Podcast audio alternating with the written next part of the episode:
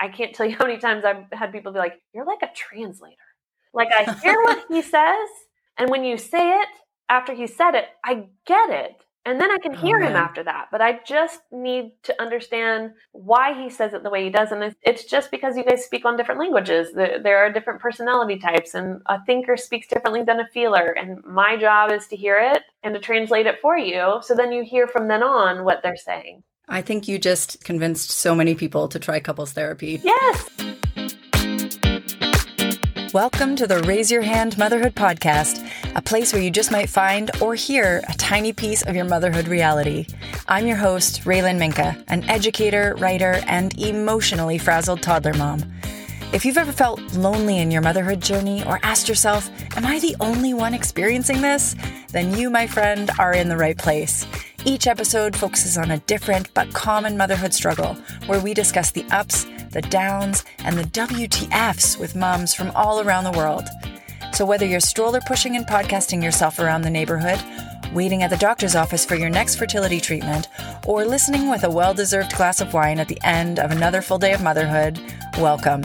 I hope you can relate to some of what you hear in today's episode, and get ready to raise your hand if you do.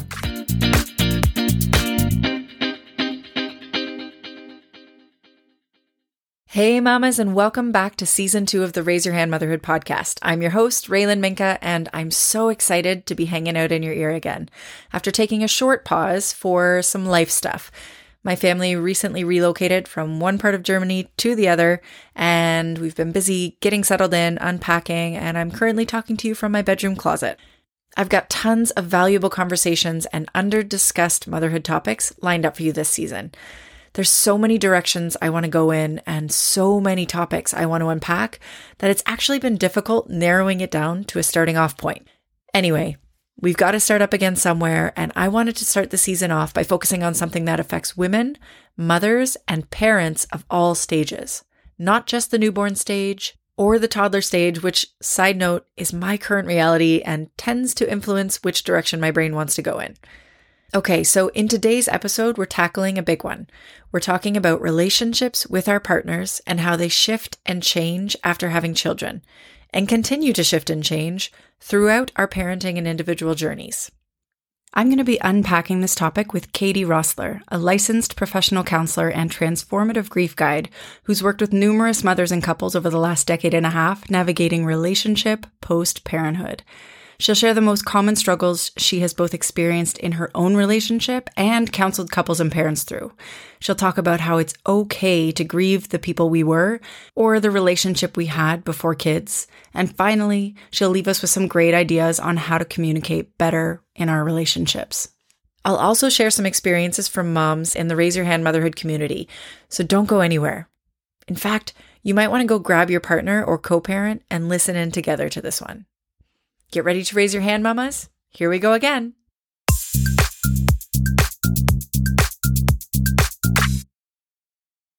I don't know if it's just me, but talking about relationship difficulties after kids seems particularly taboo. We all know that it's way more socially acceptable to share a cute photo of your child or your family on social media than it is to share about the strain and the changes in your relationship since becoming parents of that little tiny person or that snarky little teenager, whatever stage you're at. Hashtag this is us, hashtag smile for the camera, hashtag social media is just a snapshot. I've said it before, mamas, and I'll say it again and again. Talking about our struggles in motherhood is hard enough. It's why so many women struggle in silence, and it's why so many moms feel alone in their motherhood journey. But even if you're a mother that's found a community of like minded mom friends, or a mom who's found a number of helpful and honest social media accounts or blogs to follow online, some things are still just not commonly discussed. I'm not sure what it is exactly that makes relationship changes after children seem so off limits. Maybe it just seems too private to share about, or maybe we find it selfish to focus on anything other than the health and well being of our child or our children. Or maybe we're terrified to share because, like with so many other silent struggles in motherhood and in parenthood, we are honest to God afraid that we're the only ones struggling in our relationships after kids, and it's just too goddamn vulnerable to admit otherwise. We hold our relationships and our partnerships up to others that we see around us. And it's so easy to fall into the comparison trap, just like we do with our kids when we think things like, is my child developing fast enough? Or why is my kid such a picky eater? Or why can't we talk with our teen the way so and so talk with theirs? Maybe you've caught yourself looking at other parents and couples in your network and thinking things like, God, they make everything look so easy. I bet they never argue. Or where in the hell do they find time for date nights? Or they seem more in love than ever since having kids. I wish my partner and I still had that level of intimacy. And maybe, maybe those things are all true. And if so, good for those parents, good for those couples. But we have to remember oftentimes what we see is just what's on the surface, it's the tip of the iceberg the photos and the videos that make the cut for Instagram. You know what I'm talking about. We've all been there. We don't hear the backstories or know the relationship phases that these parents we compare ourselves to have gone through already. And yet we hold those relationships and parents up based on assumptions we've made about them. And then we compare ourselves to them and we feel bad about where we are, when for all we know, those parents are doing the exact same thing themselves with other couples. God, I hate the comparison trap so much. But when you have an overactive mind like I do that just spins and spins and finds things to worry and stress about, it's so easy to fall down the rabbit hole into doom and gloom.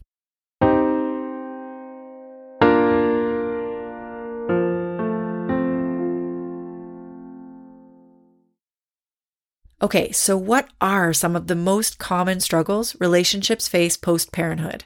I asked the Raise Your Hand Motherhood community to share some of their stories and experiences. Hey, Raylan. This is Ann Visser. I am a coach, speaker, and trainer with For Better Forever. I work with people who want to have better relationships through better communication.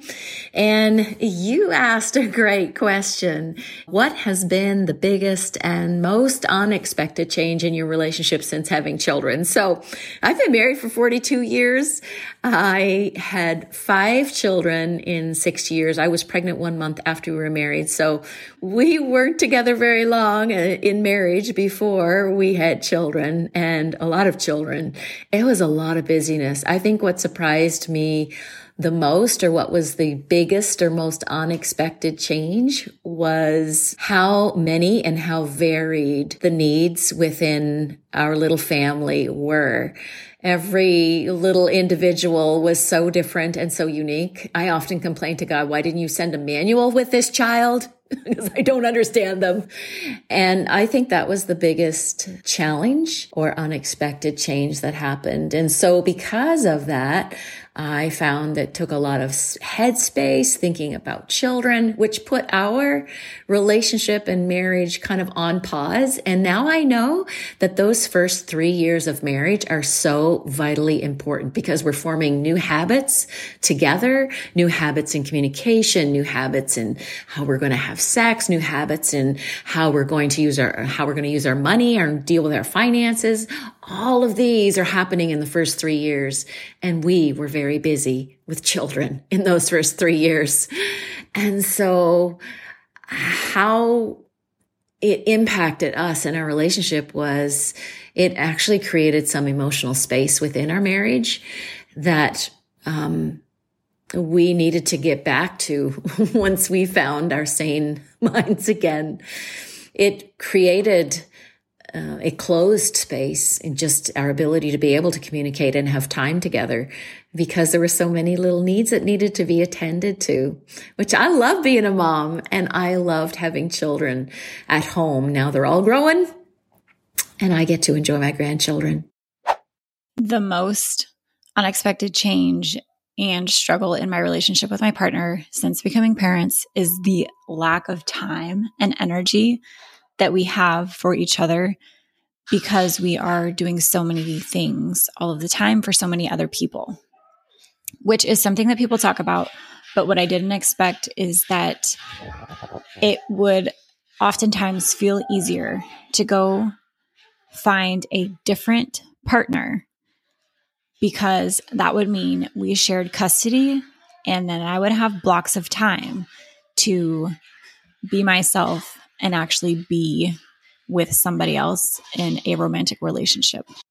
What I also didn't expect was how difficult it would be to figure out if our relationship issues were because of something with us and, you know, compatibility or trauma, or if it was really just a logistics issue of we are moving in so many directions all of the time that it's simply hard to connect. For my husband and me, I think since becoming parents, the hardest thing for us has been the intimacy. We are in love and our relationship is better than ever, but we just can't manage to get that time alone. And it's not even an issue of kids in the bed uh, or, you know, someone walking in. It's we're just exhausted. My head hits the pillow at the end of the day and I'm just instantly asleep. It's like before having kids, you had a really hard day every once in a while, like that. And you'd get home from work or you'd finally get home and you'd just be exhausted. And now I feel like it's every single day. Once we had a baby, we were consumed with meeting our child's needs, figuring out how to get them to sleep and take care of them. And we were really in over our heads having a baby and then having a toddler. And we really did nothing to spend time together, to care about our relationship. We were exhausted. We were just trying to keep our heads above water being parents. And before we knew it, years passed and we really had not spent any time on our connection, our nurturing our relationship as a couple.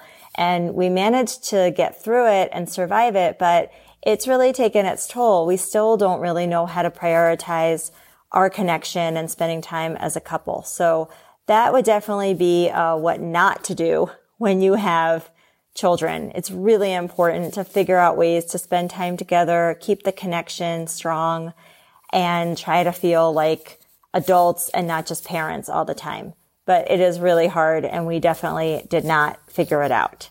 Um, this is Afsaneh Moradian, founder of MLC Homeschool Coaching after my daughter was born, um, my husband is Canadian and I am Filipina. So the very first thing that the struggle and the challenge is we grew up in different culture and my way of raising our daughter is different from his way and sometimes we clash on things that i wanted to do and he wanted a different way and also after my daughter was born our me time and intimate time have died down a little bit we have less time because i'm breastfeeding full time and then I'm working full time as well. So that's it. Hey, it's Carly from the Labor Lessons Podcast. The most unexpected change in my relationship with my partner since having kids has been having a sex schedule. I know it sounds funny, and it takes the spontaneity out of things, but it eliminates the awkwardness of, hey, tonight, or I'm so tired, babe.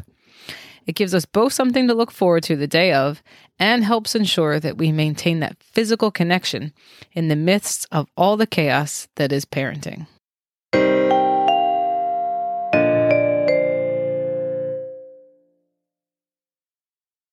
So, what do you think, mamas? Did you hear anything just now that made you nod your head or maybe raise your hand and think, oh man, yep, that sounds familiar? If so, you're not alone. I'll be right back with Katie Rössler to talk about relationship changes after parenthood. So don't go anywhere.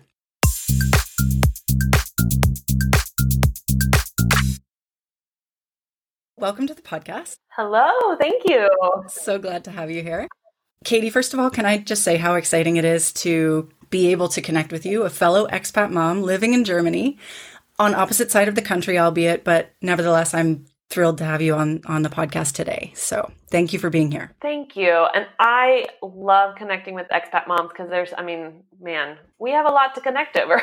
there's a lot of yeah. challenges and transitions that is so nice to feel normal when you talk to fellow moms. Oh my goodness, yes. And I find that so many struggles of motherhood are just amplified by the fact that I'm an expat. I'm not sure if you can yes. relate to that as well. Totally. Yeah. Okay, so I'd like to start off, Katie, by asking you to share a little bit about yourself and how you've come to be where you are, both professionally and locationally. Yeah. So um, I'm Katie Rössler. I'm a transformative grief guide and licensed counselor.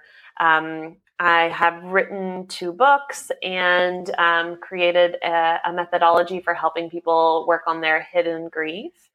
Um, I came to Germany six years ago uh, married my husband almost 10 years ago and um, and married a man with an accent as always they hook us and then they make germany sound so romantic and then we're like of course we'll move there.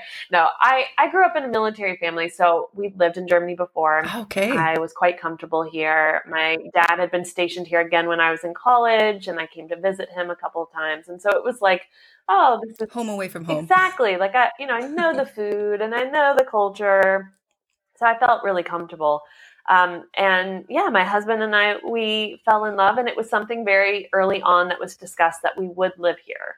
So it wasn't something that I was like, well, no. I, I had already said yes. We definitely several times talked again. Is this really what we want? Is this really what you want, Katie? Because it's a big transition. And yeah, so uh, six years ago, we ended up here. And professionally, I had a private practice in the States. I also had worked in like schools and did in home counseling and then worked at a locked facility with teens for about two years.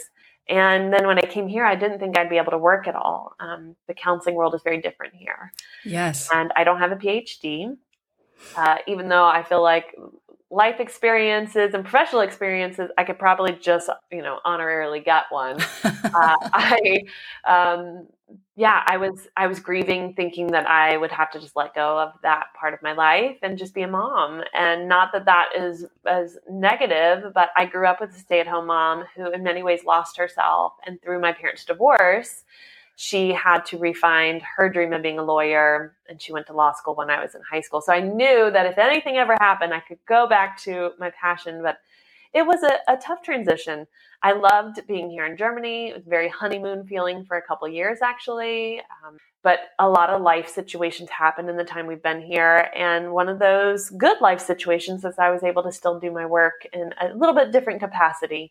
Um, but I worked with couples for a long time here who were bicultural, bilingual, um, expats as well, and started really working with moms. And then through the loss of my own mom and two miscarriages, I started focusing more on grief.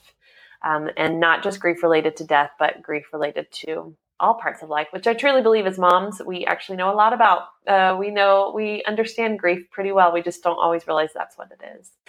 I don't, the people who are listening can't see me, um, but I just feel like I'm just like a bobblehead nodding along because I can relate to so much of what you just said as a mom, as an expat, um, also as an, an expat who lived abroad before having kids and after having kids and sort of struggling with that loss of identity. And that's a whole other season of episodes that we could talk about. I find the topic of grief and sort of identity something that's really important to me and something that I want to cover a lot in this podcast to come. So maybe we can talk some more, dig in deep. Um, I read online that you've been described as the sort of Brene Brown of grief. And can you tell me a little bit more about your work as a transformative grief guide? Yeah. Um, so grief is something that's, as a friend once said, very prickly. It's a very prickly word, mm. Katie. I was like, it is because we relate it only to, um, you know, a, a death or major loss. And after having my own major losses, um, I realized I'd felt this before this feeling of grief, this emptiness, this anger, this kind of shaking my fist at the, the sky, going, Why? I felt it when my parents divorced. I felt it with every move that we made as a kid.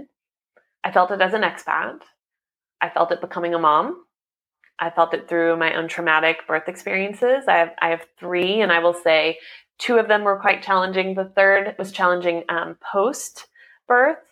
Um, I you know I have felt it a lot, and then I realized uh, I felt it coming out of university into the work world. I had felt it throughout in a variety of ways, and that was when I started researching the term disenfranchised grief.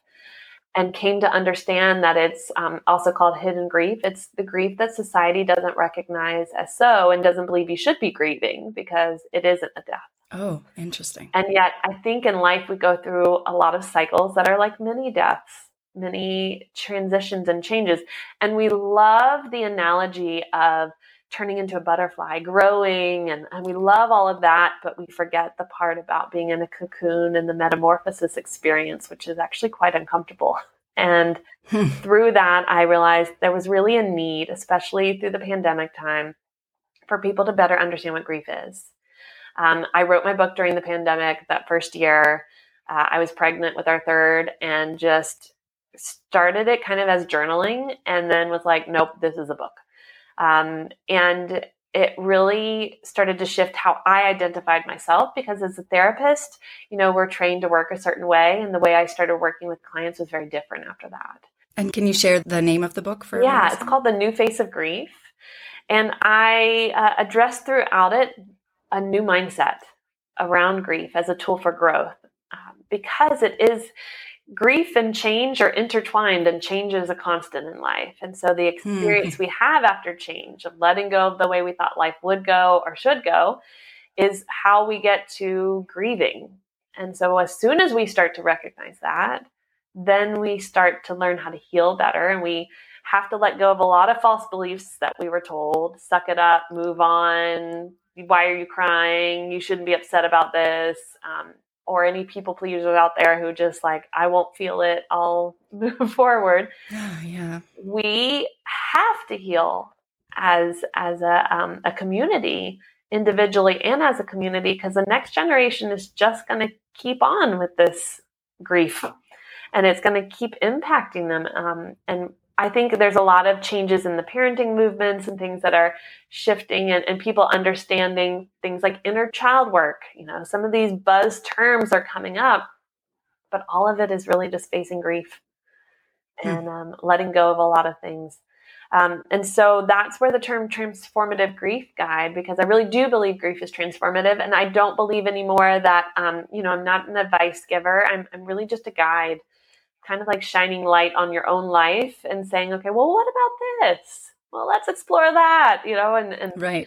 allowing people to grieve where life doesn't go the way they thought it would, whether it be their career or parenthood or their relationship. Or their relationship. Yep. And let's let's segue there. Yep. So in this episode, we're talking specifically about changes and struggles in our relationships with our partners after becoming parents. How did parenthood affect your relationship with your partner? Oh man, how did it not? how did it not? Well, you know, I would say the first thing was I fell into how I thought a mom and wife should look based on my own kind of programming, how I saw it in my home, I definitely brought my own parents' issues. We all bring our own baggage into our relationship. you don't come into it clean. No matter how much therapy you've done, a new relationship will kick up things you didn't realize were like habits because you right. saw it. It was natural. So becoming a parent then shifted how I acted and what I started to become bitter about mm-hmm. and frustrated about. And so we we already were like masters at arguing. We're both you know, um, uh, first child, very stubborn, determined, go getters, you know. So we were already really good at arguing. So that brought up a whole new level. Um, and yeah, I mean, it also changed our intimacy. It changed how we just connected on a regular basis. Yeah, I the thing that just keeps coming back is like what would make me angry was very different once I became a mom. Right. Okay. And it wasn't always because my partner was doing stuff. It was because my belief system around what he should do or what I should do was versus that we had a conversation of like, what are our expectations? What mm-hmm. does that look like? you know, what is, and are they realistic? Um, that shifted a lot. When we had two, we still were facing a lot of the issues around who does what without having a conversation about it. Okay. You know, and often that's what happens is couples just go into parenthood without a discussion of like, okay, well, who is really taking care of the home and who takes care of this parts of things and who remembers the birthday party gifts and who does the shots and like at the doctor and um, we fell into traditional roles without meaning to in many ways. And then with our third, there was a big shift. And we started communicating a lot more like, what is actually realistic?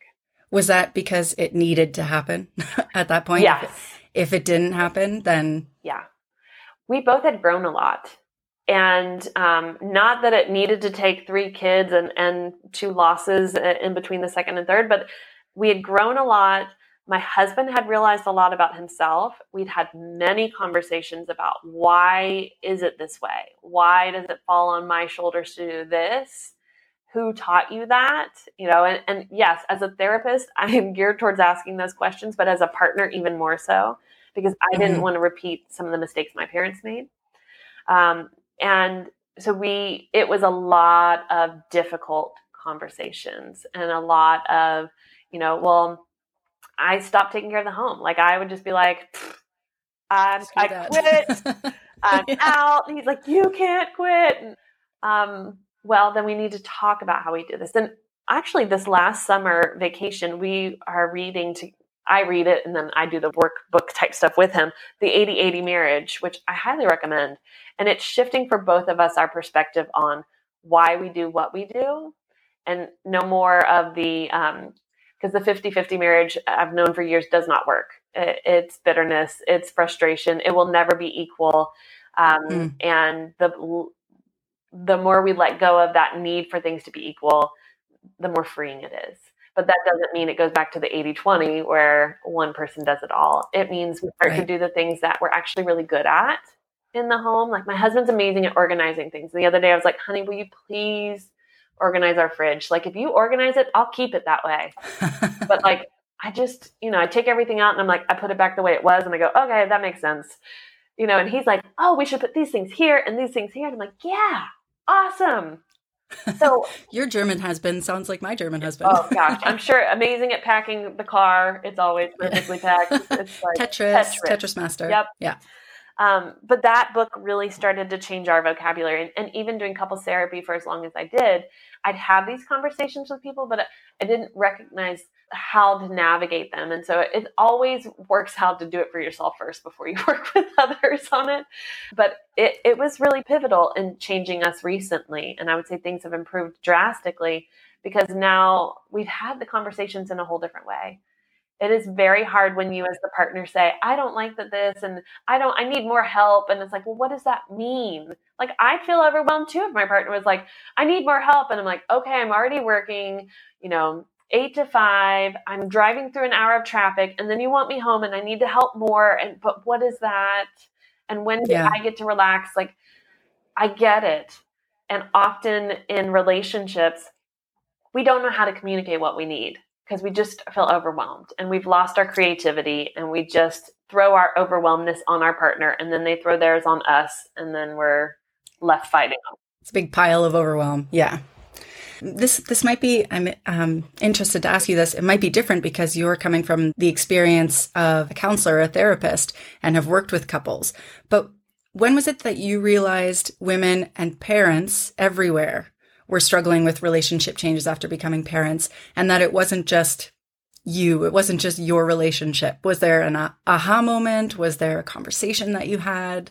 You know, honestly, in my master's program, um, so this marriage and family, so it was in our marriage class, there's literally a graph in the textbooks of marriage satisfaction once you have kids, and it drops significantly. It's like a huge, like roller coaster. You're at the bottom. And it takes a long time for it to go back up. So I already knew, in theory, this happens. Hearing other moms, once I became a mom, share helped then social media for those like support groups maybe you're in or community groups Mhm. where it's just moms who are like occasionally will be like oh my god my husband did this and like 200 people respond then you're like oh i'm not alone. That was the shift. So i already knew in theory the research that it does impact it. Um, so as a couple therapist i was prepared for that but again, you don't realize you bring your own conditioning from your childhood of how a relationship works, how motherhood or parenthood works. Whether you try to go the opposite or you end up staying in the same lane out of habit, um, that is where most couples get it wrong is they don't analyze that part of themselves. And what would you say are the most common struggles that you see parents having in their relationship with each other? So communication usually gets shot. Again, it's vague communication. I need help. I need you to do more. I'm I'm tired of all this stuff. Like, okay, what is all the stuff you're tired of? Like, it's just not succinct. We tend to lecture more when we mm. get to that point. Um, another thing I, I see, and this drives me insane every time, whichever parent is the one who takes care of the kids more, you will spend more money. Mm-hmm. Period. And the other partner is going to have a hard time with that because it's like, oh, you know, why you spend all you spend so much money? Yeah, because they're the one who has to take care of all those things. So finances are always a fight, but it's usually a misunderstanding of the roles and who does what and and how that will look. Having a grade schooler and a kindergartner and now one in Krippe like yours, mm-hmm the beginning of this school year, I was even like, oh my God, I'm spending so much money. Like, this is going to really cause some issues. But it didn't because we've had had the conversations of the understanding of I am going to be the one who buys the shoes and the school clothes and the supplies, and it is going to be more. And, you know, come November, December, it won't be like that. But yeah, these two months, it will be more because there'll be that third, you know, materials list that you didn't expect to get. You've got to go purchase mm-hmm. those things. Um, so money tends to be. Usually there's a partner who wants more sex or more physical intimacy. And for the parent who's holding that kid all day long or has more of the fussiness around them, they're touched out. They don't really want to do more physical touch. And so that tends to become a fight. You know, we don't connect. You don't want to have a date night with me. All you do is talk about the kids. Every time we sit down at dinner, all you want to do is plan.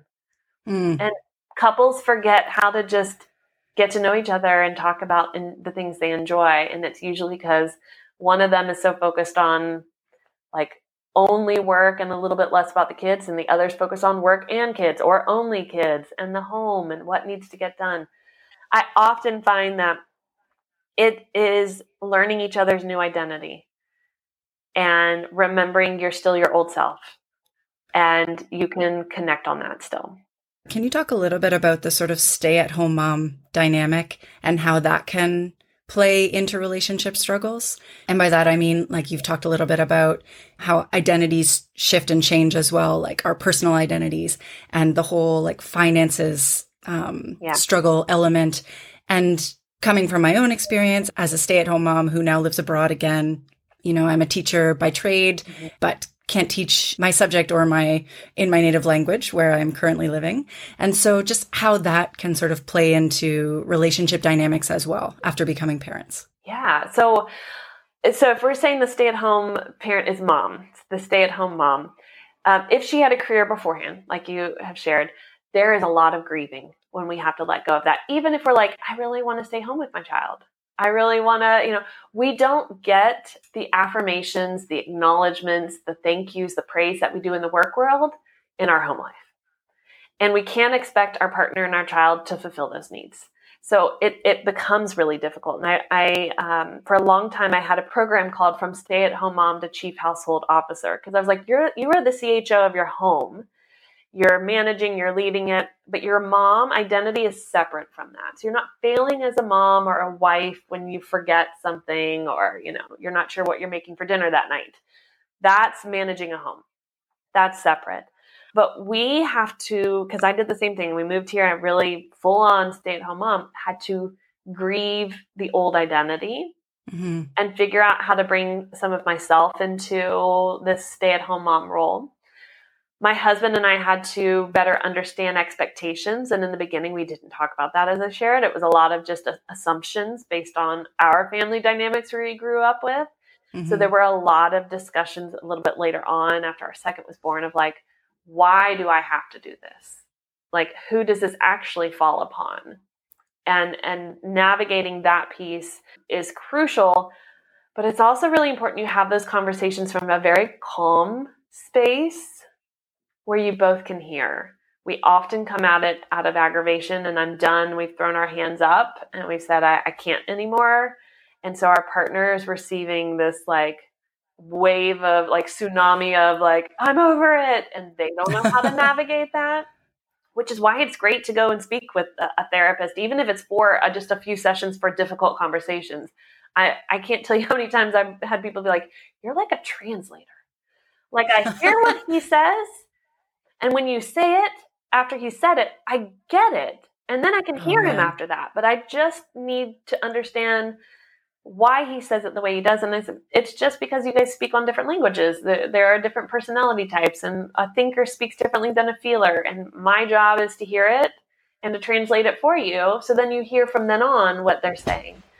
Um, I think you just convinced. I think you just convinced so many people to try couples therapy just in that little soundbite. Yes, I mean honestly, it doesn't hurt, and it's it's just like um, I'm trying to think of a good analogy for us moms, especially. You know, often we like pick a doctor and we stay with that same doctor even if we don't like them. Don't do that. Go find a therapist you really like. Ask them difficult questions. What is your relationship like? What are uh, what are the things you do to take care of yourself? What are your anger outlets and stuff? Like you want to know that this person's practicing what they preach. And right. we don't get asked enough questions. We're just assumed to be the experts just because we've done the education and we, you know, ask me difficult questions about my own relationship and what I do before I go and counsel you on yours. Right. so that's, you know, I'm sorry to all the therapists who now are going to coaches, but put us on the hot seat. It's okay. If we can't handle it, we're not the therapist for you. And it is very important that both partners feel comfortable in therapy. And that was something that I always, you know, I'd, I'd have wives come to me like, I don't know if he's going to. And I said, I promise, just let him meet me. Because I challenge both partners.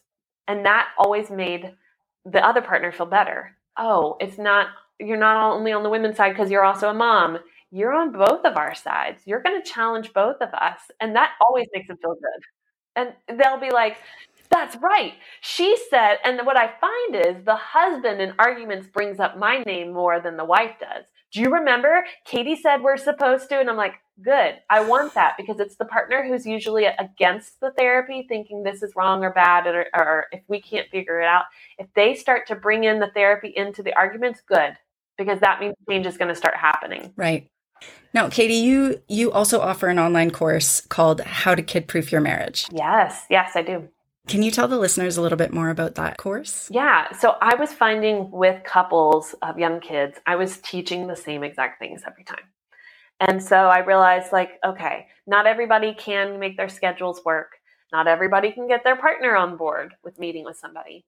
But saying, hey, let's take 15 to 20 minutes a night for the next couple nights or once a week to watch these videos and do the workbook together and talk about it, people can do that. And so I created um, How to Kid Proof Your Marriage and Healthy Arguing, two separate courses, but sometimes I, will bundle them together because truly that's what we need in the beginning. We need to improve mm-hmm. how we argue because it's not don't argue. That when you don't argue i'm worried too. I'm like okay guys. You're like oh we don't argue very much. I'm like okay what's wrong? Like who's imploding? Who's holding mm-hmm. on to mm-hmm. it? Because it's actually probably not healthy so both of those i think are really important courses and it gives you tools immediately and actionable things you can do. And often in therapy people walk away just feeling like all we did was vent and i maybe got a couple good pointers. It really has the resources to say, okay, here's, you know, if you argue like this, like there's a, a, an arguing style test that I give in the beginning of the course for healthy arguing. If you argue like this, these are the small little steps we take towards going towards more neutral, healthier arguing. You know, if you argue like this, these are the steps you take versus like, hey, overnight, I expect you to change. Stop being such mm-hmm. a pusher and you're arguing, or stop rolling over every time. Like that's not realistic. Um, right. And how to kid proof your marriage? It's how do we know each other's love language and actually understand how to do them in practical ways when we have kids? And how do we find time to connect when maybe we can't afford a babysitter or we don't have family or friend support? Like, what does that look like? So it's it's all practical tools. It's not, you know, a space to just like, oh, let me just unload on my partner in this workbook. It's like, no, what are we actually going to do to improve things? And then from that, if you're like, wow, I'm still bitter, or I'm still struggling and we need accountability, I mean, that's when I always say, like, like give me a call. Then that's time to actually come and do the work. But at least both of you have learned some tools and tried to put them in practice. So then you can say, okay, now we know what we need to work on specifically. Right. And I'm going to make sure I link all of those courses in the show notes for the episode. What's your advice, Katie, for a parent listening today who just feels stuck in an unhappy season of their relationship or who's maybe grieving the couple or the relationship that they had with their partner before having kids? Oh my goodness, yes. I would just say number one, you're not alone. Here I am as a therapist, and I've had so many seasons like that. Um, often, what I'm having to grieve is my own identity and my own shifts and changes and who I've become. And maybe there's areas of it I'm not happy with. Uh, our partner is often a mirror to the things in ourselves we're not happy about. You know, if we're feel like, oh, you're always on your phone, well, check and see what your phone schedule is. like, how often are you on your phone? Or I don't feel like you actually respect or listen to me. Well, do you respect and listen to yourself? Mm. Or are you doing things to yourself to put you last? So I would say that is to reflect on yourself. Not that we're not going to point the finger. We'll point the finger at your partner all day long if that's what you need. But I also really encourage that we look at ourselves. And then from that, we can come at a conversation with our partner about what we're unhappy with from a much more healed place. If I go to my husband and I'm like, you're always this, you're always late for dinner, and you, like at dinner, I can tell you don't even care, and then you're like snapping at the kids, and then we're fighting. I don't expect my partner to be able to hear me because I wouldn't hear them. It's the same with parenting, right? If we're just yelling at the kids, they can't hear us. They just see emotion. Mm-hmm. But if I say, hey, I'm really noticing I'm starting to want to escape from reality a lot more. You know, having that glass of wine at the end of the day isn't because I enjoy wine anymore, it's because I don't want to feel this. And I'm going to start working on it. And I just want you to be aware of that, that I know that I'm not always the perfect partner because I'm really not happy with where I am in my life. You don't need to tell them what they're doing wrong. You don't need to tell them maybe you you should reflect on this too. Because hmm. you just going ahead and shifting how you are is going to change the system. And if over time you find your partner isn't working on themselves and isn't changing, and you then later have some calm conversations about, hey, it really bothers me that you do these things or that this isn't important to you, and it doesn't shift, then you can decide is this a relationship I want to stay in? And I worried about how it'll impact my child or my children. Um, but often we'll jump to leaving a relationship before we've actually done the own self reflection. And then we go into another relationship and we bring our problems that we haven't worked on on ourselves. So mm. I typically work with individuals first before I do the couples work because I really have them sit with their own things that they need to face. Like I said, like with, for me, it was deconditioning a lot of what I grew up with in my childhood that I didn't like, but I was doing because it was habit. Yeah. Right. I would not have fully been able to do that in couples therapy because I would have. You had to work on yourself first. Yeah. I would have focused on him. I would have focused on what mm-hmm. he's doing wrong instead of saying, ah, my expectation that he as a dad will look like this is because of this. And it's mm-hmm. not realistic for either of us. Mm-hmm. And it is very easy for us to point the finger at other people and not to say that they don't do wrong things. Because, of course, you know, but it is all a cycle. I tend to have couples slow down their arguing style and I go, okay, and she says this and it sets you off and does this. Because once we slow down the cycle, then we start to see how we both add to the problem. I hope that people listening are able to take as much away from this conversation as I have taken away from it. Katie, it's been so wonderful talking to you about all of these topics. And I can't wait to have a re listen myself so that I can apply what I could apply to my own relationship, to my own story, my own motherhood story. Would you like to take a moment right now to speak about where people can find you online, how they can access your programs, your courses, and anything else that you're you're offering at the moment? Yeah, so you can find me at katierossler.com. Um, from there, you can find my books, um, both The New Face of Grief and Giving Birth to Motherhood. Um, you can find access to my courses and things. But if you want to be like, I want the course right now, resources.katierossler.com. And you'll also have the link um, below. And then Instagram, you find me at katie.rossler. And yeah, I have courses and workshops going all the time. I really love to teach, and it's just whatever in that moment I feel really led to speak on. So check out my website and check out my social media to know what's going on. Wonderful. Katie, thank you so much for being here today on the podcast. And I hope that we can connect again in the future on more motherhood related topics. Of course. Thank you very much.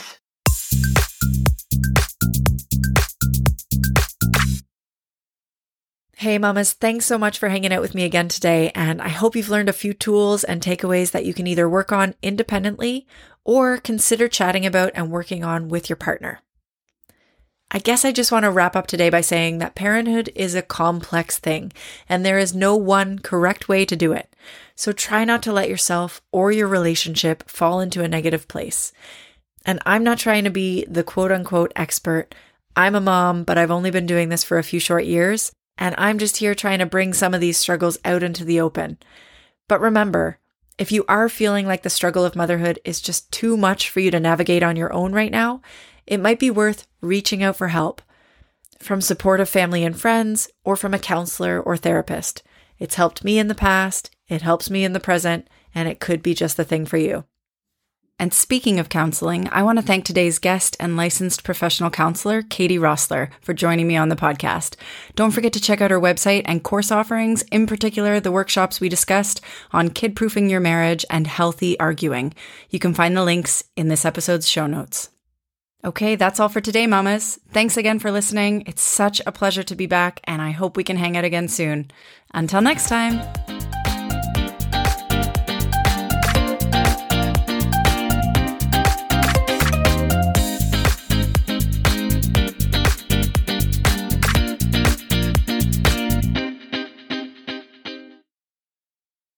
Hey, Mama. Thanks so much for listening to today's episode of the Raise Your Hand Motherhood podcast.